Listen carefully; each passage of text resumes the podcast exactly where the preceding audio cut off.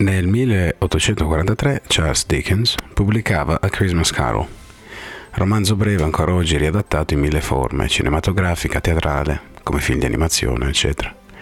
I temi della povertà e della critica alla società contemporanea sono tratti distintivi del Dickens scrittore di romanzi sociali. Ciò che colpisce di quest'opera è, allo stesso tempo, l'universalità e la particolarità del racconto.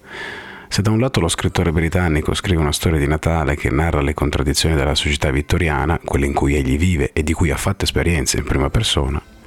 dall'altro i contenuti che fanno riferimento ai comportamenti umani in sé per sé hanno carattere universale. La conversione sulla via del Natale, potremmo dire, del protagonista Scrooge, iniquo ed egoista, non solo è commovente, ma anche pedagogica. Attraverso gli spiriti dei natali del tempo passato, presente e futuro, che vanno a trovare, o forse meglio, a spaventare a morte il nostro spilorcio banchiere nella notte del 24 dicembre, riusciamo a scoprire uno Scrooge diverso, bambino intelligente e per questo messo da parte e lasciato solo dai compagni, molto legato alla figura della sorella, ma con un ambiguo rapporto con il padre. Insomma, attraverso il primo spirito siamo in grado di ripercorrere alcune tappe che hanno influenzato negativamente Scrooge a diventare, giorno dopo giorno, la persona arida descritta all'inizio del racconto. Come non rivedere in questo viaggio con lo spirito del tempo passato qualche similitudine con la durezza di noi adulti di oggi che, delusi dalle sconfitte della vita, abbiamo uh, rimediato con una pragmaticità che per molti aspetti ci rende più insensibili, più freddi rispetto agli anni della fanciullezza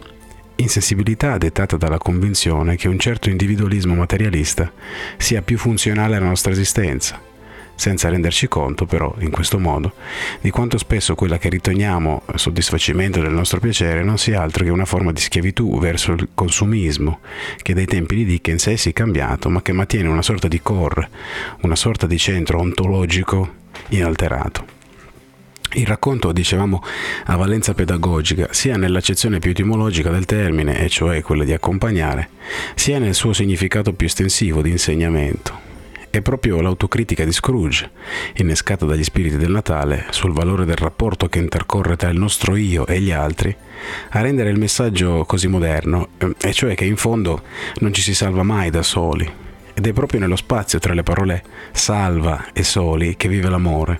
un amore declinato e vissuto in molti modi, ma che diviene reale solo se condiviso. Ciao e alla prossima!